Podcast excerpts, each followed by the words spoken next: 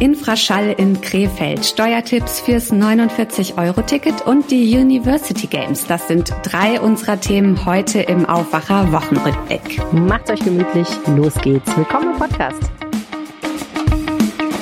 Bonn Aufwacher. News aus Bonn und der Region, NRW und dem Rest der Welt.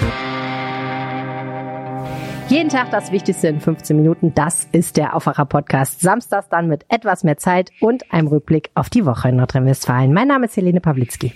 Und mein Name ist Paula Rösler. Los geht's mit unserem ersten Thema und dabei geht's um kulinarische Sünden meist geklickt. So ist es. Im Moment wird ja alles teurer. Da wundert es eigentlich auch nicht, wenn es jetzt auch noch einen Aufschlag auf Parmesan gibt im Restaurant. Bei einem Italiener in Flingern ist das jetzt so. Da kostet die Portion extra Parmesan ein Euro.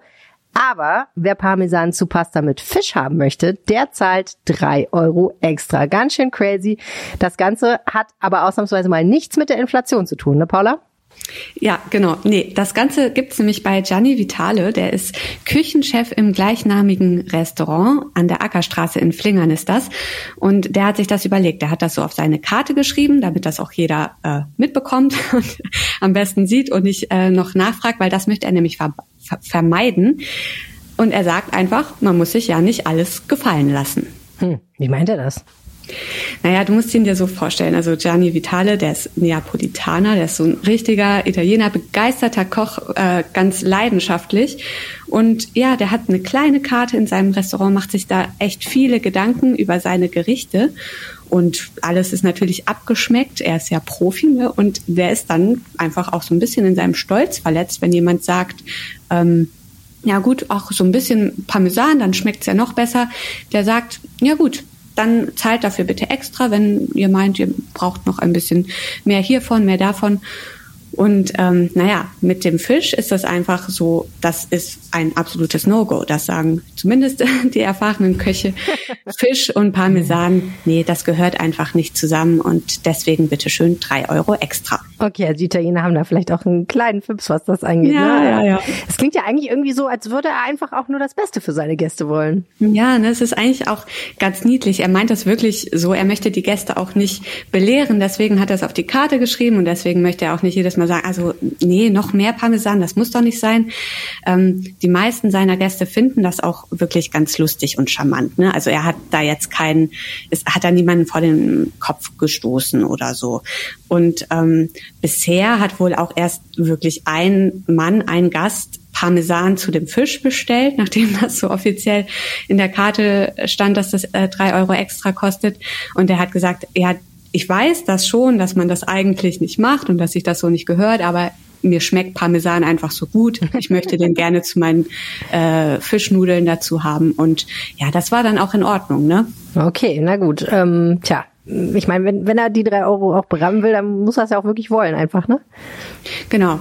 Ähm, und dann hat es eben auch wieder seinen Wert und darum geht's ja auch so ein bisschen. Ein anderer Gastronom aus Oberkassel hat uns erzählt äh, von seinen Erfahrungen mit gratis Parmesan und das ist ja schon echt happig, ne? Dann kommen die Gäste und es steht eben, ne, wie man das so kennt, da steht dann das Olivenöl und äh, ein Korb mit Brot und eben eine Schale mit Parmesan oder so und die Gäste bezahlen, äh, bestellen dann ein Glas Wein und machen sich dann über das Brot her und das Olivenöl und den Parmesan und bestellen dann vielleicht nochmal einen Korb Brot, kostet ja nichts und essen sich dann daran satt und trinken dazu ein Glas Wein. Und das ist dann alles, was auf der Rechnung landet. Und das geht natürlich nicht. Und das macht äh, dieser Gastronom jetzt auch nicht mehr mit. Mhm. und ähm, genau Tja, vor allen Dingen, ich meine, in Oberkassel, äh, in, in der Regel haben die Leute da ja jetzt auch nicht super wenig Geld. Also das könnte man ja denken, dass sie sich schon ein ganz normales Essen leisten können. Ja, das ist schon einfach auch ein bisschen dreist, das muss man ja. so, aber so das sagen. ist ne? so ein bisschen Kulturkampf, oder? Es geht ja jetzt vielleicht dann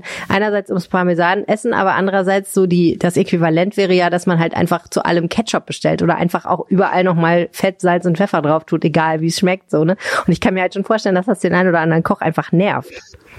Absolut. Und du sagst jetzt Ketchup, ne? Die Krönung ist dann natürlich äh, Magie. Da sind Magie. sich aber alle oh ja Gott. auf die auf die Idee kommt, muss man erstmal kommen, oh oder? Gott, sich, ja. Also in einem Restaurant wirklich, das ist ähm, ja irgendwie also, nicht vorstellbar, dass das vorkommt, aber es boah. gibt nichts, was es nicht gibt. Im Imbiss wahrscheinlich so, ne? Da gibt's das manchmal. Ja, weiß ich nicht. Ich glaube noch nicht mal da. Ich glaube, da sind sich wirklich alle Köchinnen und Köche einig. Maggi, äh, nee, das geht, das geht einfach nicht. Ähm, mit Ketchup ist das so eine Sache. Die einen sehen das so, die anderen so. Ähm, uns hat Sternekoch Koch uns hat Sternekoch Philipp Wolter, ähm, der ist Chef im Phoenix Restaurant im Dreifscheibenhaus, der hat uns gesagt, naja gut, Kinder, ne, die mögen Ketchup, die wollen Ketchup, deswegen hat er Ketchup da, er hat das im Angebot und gibt das dann auch entsprechend raus. Ähm, ja, andere sagen da strikt, nee, Ketchup, das äh, kommt mir nicht auf mein Essen. Das ist die und mit dem Linie, die nicht überschritten werden darf. ja, ja, genau. Ich, ich meine, kommt da natürlich sicher auch so ein bisschen auf. Äh, du hast gerade schon vom Imbiss gesprochen, ne, auf, auf das Restaurant drauf an. Mm, ja, ja. Manche machen es, manche nicht. Und ja, dann noch das Thema Nachwürzen, gerade das Salzen, das Nachsalzen, das ist anscheinend eine äh, besonders deutsche Eigenheit. Mhm. War mir jetzt auch nicht so bewusst, aber das sagt äh, Gastronomieberater Markus Eirund. Ähm, in anderen Küchen ist das gar nicht so üblich. Und ja, wir kennen das, ne? Also ich kenne das von zu Hause. Man hat irgendwie den Salzstreuer auf dem Tisch stehen und wer möchte, der salzt nochmal nach. Aber eigentlich, wenn ich so überlege, im Restaurant war das jetzt auch irgendwie nicht nötig. Ne? Das schmeckt dann ja einfach gut, beziehungsweise ähm, ja, man muss den Köchen, Köchinnen und Köchen dann ja auch äh, trauen, dass sie das schon gut äh, gut machen. Und das sagt äh, Markus Eirund eben auch. Das äh, sind ja im Grunde auch Experten natürlich mhm. und die sehen das Kochen als Kunst an mhm. und machen das mit einer großen Leidenschaft äh, das verdient dann auch entsprechend Respekt. Ja, das kann man natürlich so sehen. Also die Linguini al Salmone mit dem Lachs, nicht mit dem Parmesan würzen. Das ist das, was ich jetzt gelernt habe. Vielen Dank, Paula. Ja, genau. Story der Woche. Wenn es käme, und zwar dauerhaft, dann wäre das eine verkehrspolitische Revolution in Deutschland. Ein Ticket, ein Preis, ein kurzfristiges Abo und die Möglichkeit, in ganz Deutschland mit Bus oder Straßenbahn oder Regionalzug zu fahren. Diese Woche wurde viel wieder über das 49-Euro-Ticket diskutiert. Und ähm, tatsächlich müssen jetzt bald mal Entscheidungen fallen, weil zum 1. Januar soll es ja losgehen. Wie stehen da die Chancen, Helene? Ja, das ist äh, sehr schwierig zu sagen beim Blick in die Kristallkugel. Es gibt halt immer noch Debatten darüber, wie das Ganze eigentlich finanziert werden soll, denn der öffentliche Personennahverkehr in Deutschland ist ja fast überall eigentlich ein Subventionsgeschäft. Das heißt, er trägt sich nicht selber. Dafür, dass wir in den Städten und Gemeinden Bus und Bahn fahren können, muss halt relativ viel Steuergeld aufgewendet werden. Und wenn jetzt es günstigere Tickets für uns alle gäbe, dann würden die Verkehrsverbünde natürlich noch viel weniger einnehmen. Deswegen, ja, ist es halt so ein bisschen die Frage, ob also wo das zusätzliche Geld quasi herkommen soll. Ne? Und da sagen die Verkehrsverbünde jetzt halt, liebe Politik, liebe Länder, liebe Städte, liebe Kommunen, liebe Gemeinden, lieber Bund, ähm, ja, wir brauchen dann einfach mal noch ein paar Millionen Euro damit, äh, vielleicht wahrscheinlich sogar ehrlich gesagt bundesweit Milliarden Euro, damit es wirklich, wirklich hinhaut. Aber wenn das geklärt ist, dann ist es halt der erklärte Wunsch von allen, dass das zum Jahreswechsel oder vielleicht irgendwann im Frühjahr dann doch kommt. Und ähm, ich glaube, dass es kommt, ist relativ unstrittig. Also ich kann mir eigentlich nicht vorstellen, dass politisch noch scheitert. Mhm. Also es geht mal wieder ums Geld, worum auch sonst. Aber äh, wer würde denn davon eigentlich am meisten profitieren, wenn es jetzt so kommt? Ja, das, das hat unser Kollege Reinhard Kowalewski mal ausgerechnet. Ähm, der hat sich mal angeguckt, wer würde eigentlich äh, am meisten Geld sparen, wenn es das 49-Euro-Ticket gäbe, in der Form, wie es jetzt geplant ist, nämlich dass man damit wirklich dann bundesweit einfach äh, einsteigen und losfahren kann. Und der hat gesagt, am meisten profitieren würden Leute, die pendeln und zwar zwischen zwei Verkehrsverbünden hin und her. Weil wenn du das tust, dann kosten die Abos teilweise über 200 Euro im Monat. Da habe ich mich mhm. ehrlich gesagt schon fast gefragt, wer macht das? Also wer bezahlt das äh, und fährt dann doch nicht lieber Auto? Aber genau. Diese Leute würden dann eben das meiste Geld sparen. Aber auch Leute, die ein ganz reguläres Abo in innerhalb einer größeren Stadt beispielsweise haben, würden in aller Regel dafür im Monat mehr bezahlen, wenn sie jetzt nicht nur die allerkleinste Preisstufe haben, als eben 49 Euro und würden doch im Monat ähm, davon profitieren. Aber ganz grundsätzlich kannst du davon ausgehen, dass die Leute, die halt viel fahren, regelmäßig fahren und lange Strecken fahren, also insbesondere Berufspendler, die jetzt, so der Klassiker ist ja Ruhrgebiet Rheinland, die solche mhm. Strecken dann fahren, die würden tatsächlich dann am meisten davon haben. Ja, ich wollte gerade sagen, ich meine, für äh, alle Kölner und Düsseldorfer jetzt mal, um die Hauptstrecke zu nennen, sind das dann ja gute Nachrichten. Mhm. Ne? Das ist ja nämlich genau das Ding. Zwei Verkehrsbünde mhm. und äh, einfach horrende Preise. Bringt denn dieses 49-Euro-Ticket möglicherweise dann auch einen Steuervorteil? Ja, das fand ich total interessant. Das hat Reinhard nämlich auch aufgeschrieben. Und ist eigentlich auch total logisch. Ne? Es gibt ja die sogenannte Pendlerpauschale. Das heißt, für jeden jeden Kilometer, den du zur Arbeit fährst, kannst du ja praktisch ähm, eine bestimmte Summe von der Steuer absetzen. Und im Zweifel ist das dann am Ende mehr, als du eigentlich wirklich ausgeben würdest. Das ist aber egal. Also es wird nicht geguckt, ob du jetzt in dem Jahr, für das du die Steuererklärung machst, tatsächlich jeden Monat 49 Euro Ticket hattest und eigentlich für knapp 50 Euro im Monat durch die Gegend gefahren bist, sondern du kannst mhm. genauso gut sagen, der Weg zur Arbeit war so weit und dafür rechne ich eben pro Kilometer, ich weiß gar nicht, 33 Cent oder so ab und ähm, als wärst du eben Auto gefahren und dann kannst du natürlich jede Menge Geld von der Steuer absetzen, das du eigentlich gar nicht ausgegeben hast. Also fetter Steuervorteil. Vorteil, wenn das so käme. Ja, total. Das äh, ist überraschend. Die Steuervorteile gibt es doch in der Regel für, äh, für die Autofahrer. So Tja, kannst du mal sehen. Ja, die Dinge ändern sich. Was bringt das Ticket denn für die Verkehrswende mit sich? Passiert ja dann was? Ja, das ist eine gute Frage. Das ist ja eigentlich letztendlich das Ziel der ganzen Aktion, ne? dass mehr Leute mhm. Bus und Bahn fahren und eben aufs Auto verzichten. Ähm, man kann davon ausgehen, dass es schon einige geben wird, die zumindest zeitweilig das Auto stehen lassen, ne? weil es einfach dann ein ganz stumpfes Rechenbeispiel ist. Ähm, ganz oft ist es ja tatsächlich jetzt auch schon so, dass du auf viel befahrenen Strecken mit dem Bus und der Bahn doch ein bisschen schneller bist als mit dem Auto. Also ich bin früher von Dortmund nach Düsseldorf gependelt und es war eindeutig so, ähm, dass du mit dem Zug eben doch verlässlich anderthalb Stunden gebraucht hast, während du im Endeffekt mit dem Auto wahrscheinlich eher zwei gebraucht hast und nie wusstest, ob du wirklich pünktlich ankommst. Ähm, und ich glaube auch, wenn das dann günstiger wird, dann wird es eben mehr Leute geben, äh, die sagen, okay, ich fahre Auto. Äh, ich fahre nicht mehr Auto, sondern ich fahre Bus und Bahn. Das läuft aber schon auch immer wieder darauf hinaus, dass alle sagen, es muss dann eben auch die Taktung stimmen, es muss auch die Qualität der, des Transports stimmen. Also es muss auch saubere Bahnen geben, in denen du auch einen Sitzplatz findest, weil sonst machen die Leute das einfach nicht lange mit. Aber klar, also es kann schon sein, dass das eben dazu führt, dass die Leute lieber äh, auf öffentliche Verkehrsmittel setzen. Mhm.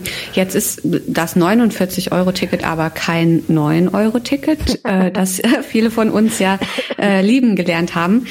Ähm, insofern gibt es doch bestimmt auch äh, noch weiterhin Kritik an der Idee, weil es ja doch einfach 40 Euro teurer ist als ja. das, was uns so schön unter die Nase gerieben wurde im Sommer. und wurde uns der Mund wässrig gemacht und jetzt kommt das 49 Euro Ticket. Ja, klar, also es gibt im Grunde genommen drei Kritikpunkte. Das eine ist ähm, die soziale Gerechtigkeit, ne? weil natürlich werden Leute eigentlich mit einem günstigen Ticket beglückt, die sich möglicherweise ein teures Ticket leisten könnten, während Leute, die sich auch das 49 Euro Ticket nicht leisten können, weil sie beispielsweise von Hartz IV leben oder ähnliches, dann eben ja nicht im gleichen Maße irgendwie eine Entlastung erfahren. Und da sagen eben viele, insbesondere auch SPD-Politiker, wir müssen dann eben auch nochmal dafür sorgen, dass es ein günstigeres Ticket gibt, was eben für sozial Schwache gemacht ist und was wirklich die erreicht, die kein Geld in der Tasche haben. Das ließe sich ja durchaus auch umsetzen. Das ist vielleicht dann der zweite Schritt, den man macht. Der zweite Kritikpunkt ist, wir bauen uns gerade ähm, ein bisschen verbauen wir uns den Weg zum Ausbau des ÖPNV, der wahnsinnig teuer ist, aber natürlich auch wahnsinnig notwendig. Es gibt einen irren Investitionsstau, was die Schiene angeht. Ähm, viele Strecken sind überlastet und es gibt zu wenig Fahrzeuge und die Nahverkehrsverbünde müssten eigentlich ganz viel Geld investieren. Wenn man jetzt hingeht und das Bahnfahren sehr viel günstiger macht, dann fehlt eben dieses Geld. Und da sagen eben die ähm, Menschen, viele Manager in, in diesem Bereich, eigentlich ist das genau der falsche Weg Weg. Man müsste eigentlich die Tickets so teuer lassen, wie sie sind, aber stattdessen wahnsinnig viel eben von diesem Geld dann investieren in die Schiene. Und da ist eben so ein bisschen die Frage, ob das trotzdem passiert. Also ein Beispiel zum Beispiel hier aus Düsseldorf. Die Rheinbahn hat gerade einen Plan vorgestellt, den sie jetzt durch die Politik bringen will und Mitte des nächsten Jahres umsetzen will, wo sie die Taktung verdichten will, wo sie dafür sorgen will, dass eben die Bahnen öfter kommen wenn das tatsächlich beides käme, dann wäre das zusammen mit dem 49-Euro-Ticket ein wahnsinniger Anreiz, wirklich auf die Schiene zu setzen. Und das Dritte, was manche an diesem 49-Euro-Ticket kritisieren, ist, dass dieser Preis so ein bisschen zwischen allen, allen Stühlen ist. Ne? Er ist nicht günstig genug, um wirklich einen sozialen Unterschied zu machen. Er ist aber auch nicht teuer genug, um eben diese Investitionen zu machen. Und die sagen halt, eigentlich müsste man ein 69-Euro-Ticket machen. Dann würden trotzdem noch viele Menschen, die ein teureres Abo haben, profitieren und das vielleicht einfach auch so mitnehmen, weil es ihnen nicht so wehtut. Aber andererseits würden eben Investitionen in den Nahverkehr nicht unbedingt gebremst werden. Hm. Gut, also an allen Ecken und Enden fehlt das Geld, ne? das können wir festhalten. Und jetzt ist die Frage, ähm, wann dieses 49-Euro-Ticket kommt und wer letztendlich wirklich davon profitiert oder wer es auch wirklich dann nutzen wird. Ne? Das bleibt einfach abzuwarten. Und ob es an diesen ja wirklich enormen Erfolg, vom 9-Euro-Ticket dann auch anschließen kann. Ne? Schauen wir mal. Schauen wir mal. Tipp der Woche. Aktuell wird ja in einer Stadt in Deutschland wahnsinnig viel gelesen und über Bücher gesprochen und das ist Frankfurt. Die Frankfurter Buchmesse ist in vollem Gange und unser Kollege Lothar Schröder, Kulturchef der Rheinischen Post, ist vor Ort. Hallo Lothar. Hallo, grüß dich. Informiert über alle Lesetrends und Tipps. Ähm, darüber reden wir gleich, was wir eigentlich lesen sollen. Aber erstmal müssen wir so ein bisschen über die Stimmung in Frankfurt reden. Ich habe gehört, die ist gar nicht mal so gut insgesamt, oder? In der Branche? Ja, also die Branche, die Stimmung ist grundsätzlich äh, nicht gut. Das hat verschiedene Faktoren. Erst kam die Pandemie, äh, jetzt kommt natürlich, äh, jetzt kommen verschiedene schlechte Faktoren hinzu. Das sind die hohen Energiepreise, das sind die hohen Papierpreise. Und das ist insgesamt eine Kaufzurückhaltung angesichts einer vielleicht drohenden Inflation und Wirtschaftskrise. Das hat ungute Auswirkungen. Und zwar setzen die Verlage zunehmend auf die Bestseller. Also sie setzen auf sichere Pferd. Das heißt, die Anzahl der Bücher wird weniger und vor allem ist, äh, die Bereitschaft, Experimente einzugehen, ist nicht so groß. Also es gibt relativ wenig Debütanten. Die Entdeckungen, die gemacht werden, sind natürlich immer noch üppig bei 60, 70.000 Neuerscheinungen im Jahr. Da müssen wir uns nichts vormachen. Aber der Nachwuchs wird im Moment deutlich weniger gefördert. Man setzt halt auf die großen Namen, auf die großen Autoren, um im Geschäft mit den höheren Kosten äh, da noch mitspielen zu können. Allerdings muss ich sagen, die Stimmung hier auf der Messe, die ist robust. Also man ist nicht nach Frankfurt gekommen, um jetzt äh, die Taschentücher voll zu weinen, sondern man guckt äh, wirklich nach vorne. Es gibt vor allen Dingen spannende politische Diskussionen und das macht die Messe auch inhaltlich äh, sehr stark, finde ich. Spannend, dass du das sagst, dass nicht mehr so oft ähm, Debütromane gesetzt wird, weil ja gerade ein Debütroman den Deutschen Buchpreis gewonnen hat, ne? Absolut. Das ist dann die große Ausnahme. Der Preisträger, die Preisträgerin hat leider auch ähm, nach der äh, Preisübergabe mit sehr vielen Hassmail zu kämpfen gehabt. Der Verlag hat den Account gesperrt. Äh, er hat Personenschutz bekommen und äh, äh, Kim de Rosan habe ich hier auf der äh, Messe nur mit Kapuzenpulli äh, rumlaufen sehen, weil während der Preisvergabe Kim de l'Horizon sich die Haare rasiert hat mit einem Rasierer. Das sollte eine Solidaritätsaktion mit den Frauen im Iran sein, was ihm von manchen Seiten auch übel genommen wurde, weil es eine Aneignung eines Protestes sei, der dem Autor, der Autorin nicht zusteht. Das heißt, da ähm, liegt ein großer Schatten über diesen Preis, was ja wirklich auch schade ist, weil ähm, ja die große Ausnahme Debütroman, da äh, sollte das Ganze ja eigentlich ähm, im positiven Licht stehen.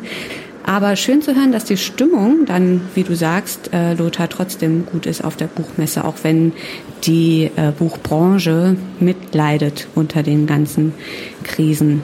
Nach zwei Jahren äh, Corona ist das ja auch aber nicht so verwunderlich, ne, dass die Leute einfach wieder richtig Bock haben, da zusammenzukommen und über Bücher zu sprechen.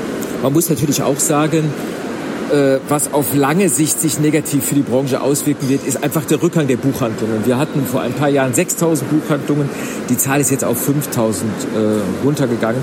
Und Buchhandlungen sind ja nicht einfach nur, ich sag mal, Distributionsstellen von, von der wahren Literatur, sondern es sind ja auch Kulturveranstalter mit Lesungen, äh, die, wo die, äh, die Käufer, die Leser ihren Autoren begegnen können.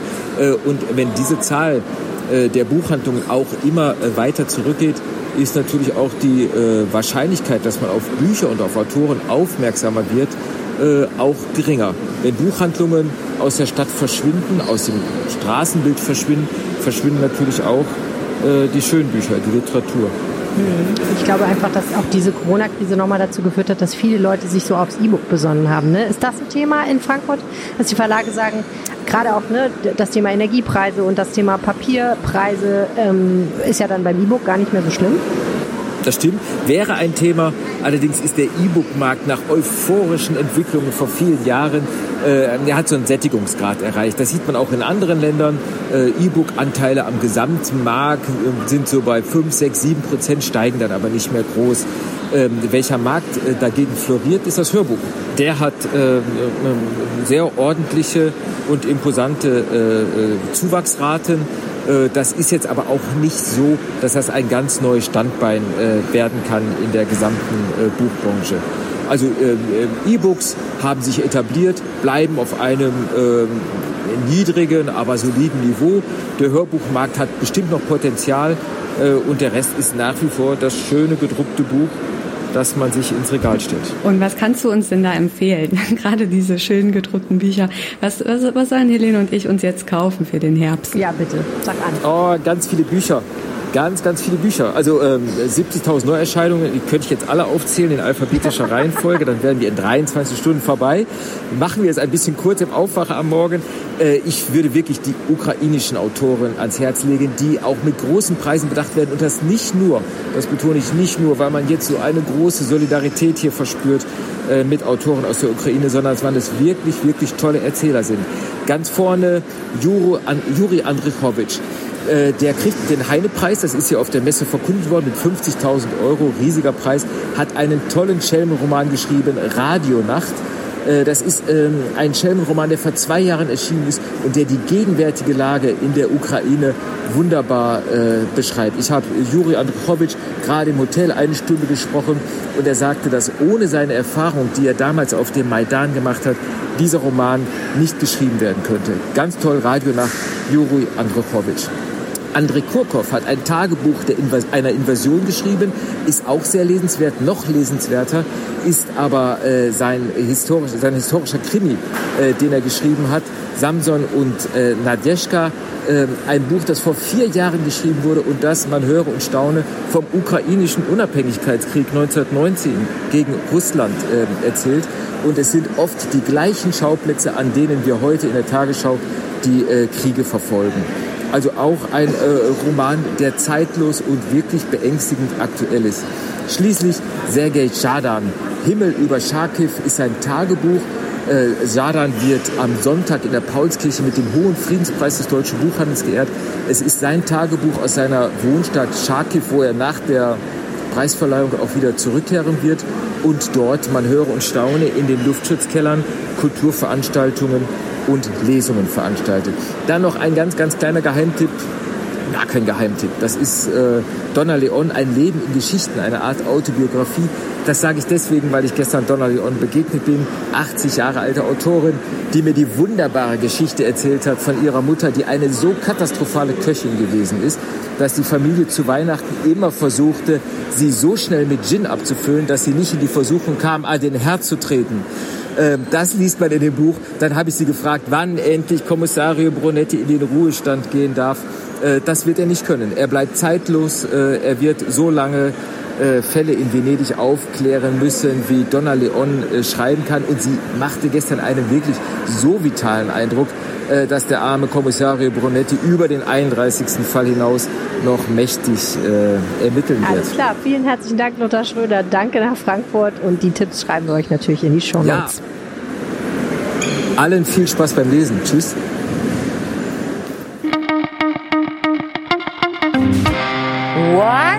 Der Woche. Stellt euch vor, ihr legt euch ins Bett, macht das Licht aus, die Augen zu und dann erfasst euch eine Unruhe, die ihr einfach nicht abschütteln könnt.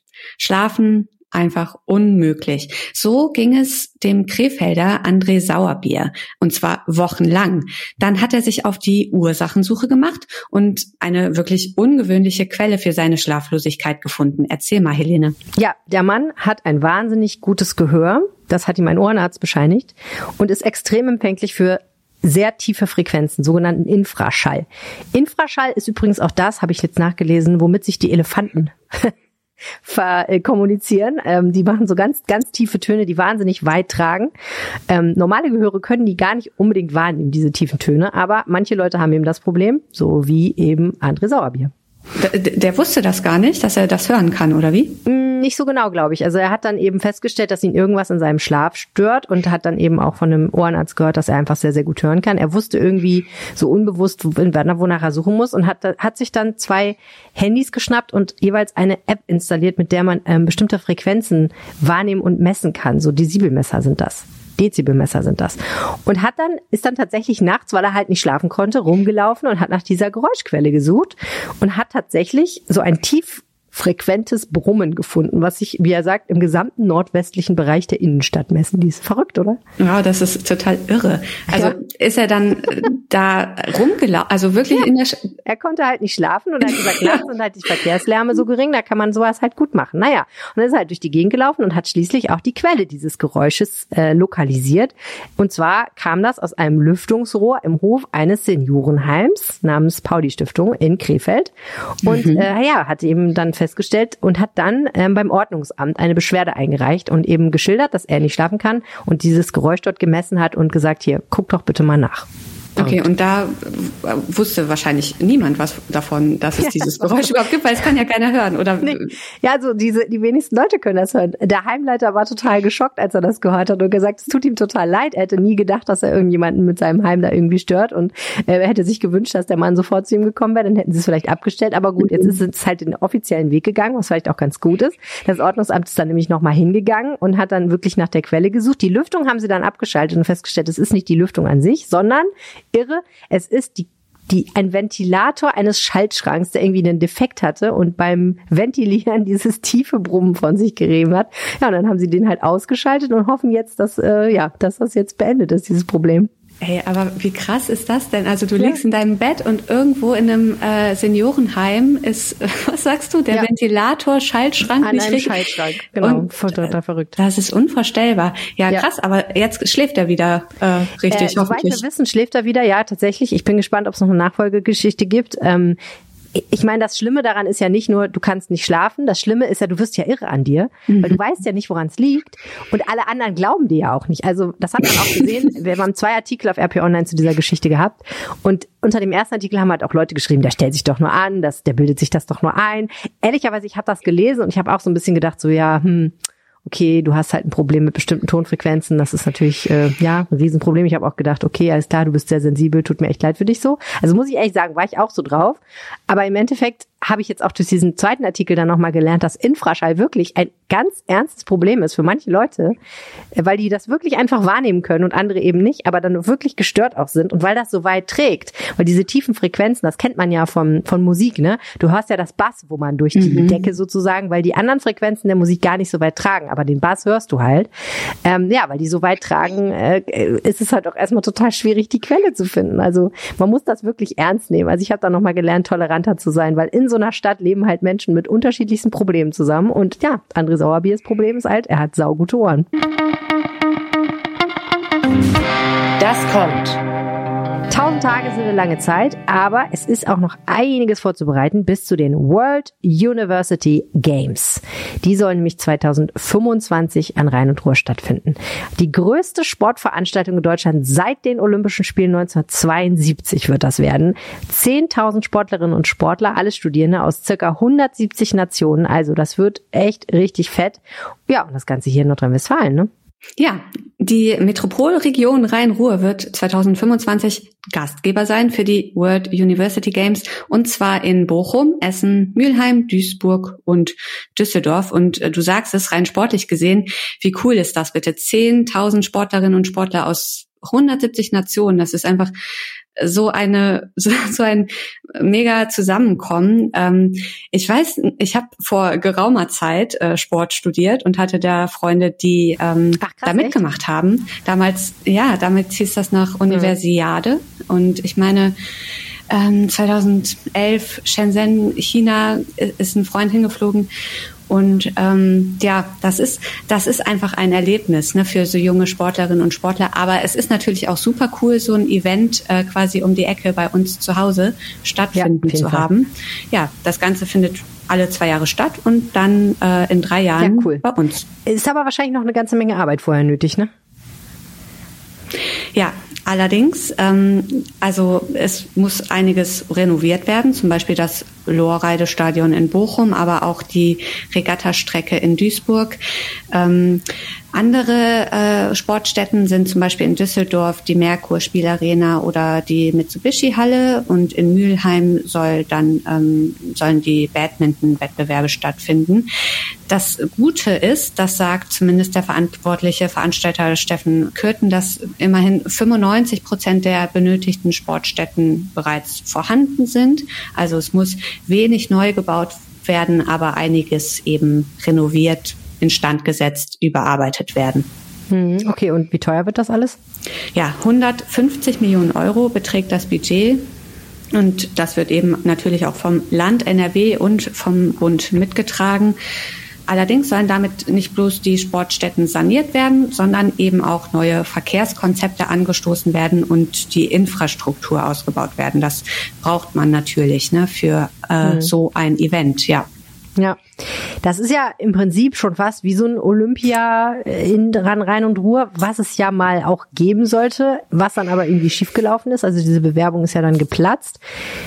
Meinst du, die bereiten damit jetzt auch noch mal so ein bisschen Olympia vor, so eine neue Bewerbung? Denn ne, so, so, man kann ja damit auch vielleicht ein bisschen zeigen, wie sowas aussehen würde und den Leuten so Appetit machen eigentlich. Mhm. Genau, eigentlich sollte die äh, Region Rhein-Ruhr 2032 ganz groß rauskommen. Die ganze Welt sollte dann auf äh, die Städte schauen, Düsseldorf, Bochum, Essen, ähm, nämlich für äh, Olymp Olympia, für die Olympischen Spiele. Daraus wurde dann nichts. Ähm, das IOC hat sich ja für Brisbane entschieden entschieden. Und ja, ob es jetzt dann nochmal zu einer Bewerbung kommt, das äh, will sich jetzt noch keiner so richtig zu äußern. Äh, Im Fokus steht jetzt erstmal, das sagt ähm, Stefan Kürten, äh, eben zu zeigen, dass so ein großes Event auch nachhaltig geht und ja, vor allem möchte er auch äh, bewirken, dass die Bevölkerung das Ganze eben mitträgt. Das hofft er. Und äh, deswegen soll neben den Sportveranstaltungen auch äh, Kunst und Kultur mit ins Konzept eingearbeitet werden. Für äh, diejenigen, die dann vielleicht an einem sportlichen Event nicht so interessiert sind, gibt es dann noch was anderes. Das kommt die World University Games in 1000 Tagen. Was geht? Paula, trinkst du gerne Whisky? Äh, sehr, sehr, sehr selten. Aber wenn, dann, also ich muss sagen, dann, wenn, dann mit, also ja, richtig gerne, weil dann nicht unbedingt, aber dann wirklich aus äh, einem Gelüste heraus, sage ich mal. Okay, das ist das ist spannend, dass du das ähm, ich trinke manchmal Whisky, aber ich muss ehrlich sagen, es ist jetzt nicht so mein, meine erste Wahl. Also ich gehe jetzt nicht in irgendeine Bar und, und bestelle mir dann einen interessanten Whisky. Also ich bin nicht so ein Whisky-Nerd, aber ich ähm, habe viele Whisky-Nerds in meiner Familie, die sich sehr intensiv damit beschäftigen. Mhm. Und für die ist die Veranstaltung was, äh, die wir gefunden haben in Oberhausen. Ein Whisky-Treffen, was am Samstag ab 16 Uhr stattfindet. Also man kann sich noch spontan entscheiden und hinfahren, wenn man diesen Podcast hört, möglicherweise. In der sehr schönen Location, wo ich neulich übrigens schon mal war, St. Bernardus Kapelle in Oberhausen. Ist auf jeden Fall ein Besuch wert. Also eine schöne Kapelle, wo hinten eine Gastronomie drin ist. Und das funktioniert folgendermaßen. Man zahlt 17,17 Euro Eintritt äh, muss man übrigens online kaufen, dieses Ticket. Ähm, geht nicht an der Abendkasse. Also ihr müsst vorher noch schnell online vorbeischauen. Den Link haben wir euch in die Shownotes gepackt. Also 17,17 Euro ,17 Eintritt. Dafür gibt's ein Glas in die Hand und man darf rein. Und außerdem bringt man eine Flasche Whisky mit im Wert von ungefähr 40 Euro. Man kann sich natürlich auch mit mehreren Leuten zusammentun und dann eine richtig teure Flasche Whisky mitbringen. Und dann, ja, dann geht man einfach, stellt man die Flasche aufs Buffet und kann eben auch die Flaschen der anderen probieren. Und dann kann man da auch was zu essen bestellen. Ganz normal, einfach selber bezahlen. Also finde ich ein total witziges Konzept und ich meine, man lernt auf jeden Fall sehr, sehr viele Whiskys kennen, kann man da, glaube ich, zu sagen. Ja, und wenn ihr dann äh, die Whisky-Kalorien wieder abstrampeln wollt oder äh, vielleicht auch einfach euch sportlich betätigen wollt, weil ihr nicht verkatert auf der Couch liegt, äh, dann haben wir am Sonntag noch was für euch, nämlich von 10 bis 19 Uhr findet da der Cycling-Marathon in Rheinberg statt. Der Erlös geht an das Dr. Davo Kinderheim für schwerst körperlich und geistig behinderte Kinder in Rheinbach. Und ja, wenn ihr da mitfahren wollt, dann fahrt ihr entweder ähm, viermal 50 mhm. Minuten. Dazwischen gibt's natürlich äh, Verpflegung und Getränke und ähm, das Ganze auch äh, ohne ohne Stopp. Ne? Es wird natürlich nachgefüllt, also da müsst ihr euch gar keine Sorgen machen. Ihr könnt euch aber auch einfach zu viert anmelden und ähm, dann quasi äh, nur eine einmal 50 Minuten fahren. Das geht auch. Pro Person kostet das 53,39 Euro, äh, inklusive der Vorverkaufsgebühr und der Verpflegung während des Events. Genau, man kann auch Leute mitbringen, die einen anfeuern, steht da. Das finde ich auch ganz süß. Ja, das ist äh, eine gute ja. Idee. Kann ja, nicht schaden. Ich sagen, Sportstudentin wie du, die kann natürlich dann schön die vier Stunden durchziehen, aber vier Stunden auf einem auf einem Cyclingrad, ey. Ja, das, das, das, gedacht, das, wer, das war mal, du. Ich kann das manchmal. An einem Sonntag. ja gut, da hast Zweck. du recht. Aber es ist genau. ja für einen guten Zweck, genau, genau. Und ähm, insofern wenn man ein schlechtes Gewissen hat wegen äh, zu viel Whisky am Vortag, dann vielleicht. Zu viel ne? Whisky getrunken und am nächsten Tag dann vier Stunden Cycle, ey, das ist wirklich, das Ja, so das, das habe ich auch noch nicht gehört. Na gut, jetzt bleibt uns eigentlich nur noch der Blick auf das Wetter. Samstags wolkig bei 18 bis 21 Grad. Sonntag bestes Indoor-Cycling-Wetter, Regenschauer bei ähnlichen Temperaturen. Also dem steht nichts entgegen. Das war der Aufwacher an diesem Wochenende. Vielen Dank fürs Zuhören. Wenn ihr uns was sagen wollt, schreibt eine Mail an aufwacher.rp-online.de. Mein Name ist Helene Pawlitzki. Und mein Name ist Paula Rösler. Habt ein schönes Wochenende und danke fürs Zuhören. Mehr Nachrichten aus Bonn und der Region gibt's jederzeit beim Generalanzeiger. Schaut vorbei auf ga.de.